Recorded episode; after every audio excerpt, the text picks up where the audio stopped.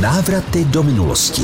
Významné události, osobnosti a vynálezy naší historie. České sklářství. Sklářství má v českých zemích hlubokou a dávnou tradici. Z části za to vděčíme vhodným přírodním podmínkám. Především je to však zásluha zručných sklářů. V Čechách máme prvně doložen cech sklářů roku třináct set čtyřicet osm.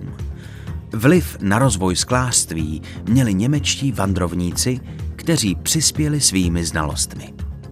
Výroba se soustředila v lesnatých oblastech, protože k tavbě bylo potřeba velké množství paliva. Ještě z osmnáctého století jsou doložené případy, kdy se sklárna po vytěžení přilehlých lesů stěhovala na nové místo. Sklo se nejdříve objevovalo zejména v zámeckých interiérech. Šlechtici rozvoj sklářství podporovali, protože šlo o výnosné podnikání. Věhla z českého křišťálu rychle rostl a obchodníci s ním podnikali stále delší obchodní výpravy za hranice. Počátkem osmnáctého století se české sklo stalo v Evropě natolik populární, že začalo z trhu vytlačovat benátské výrobce.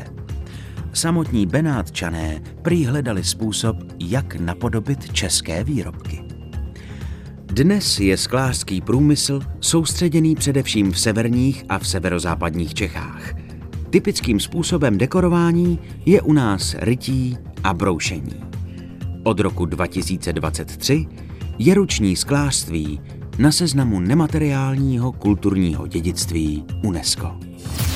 Návraty do minulosti s Vojtou Kotkem.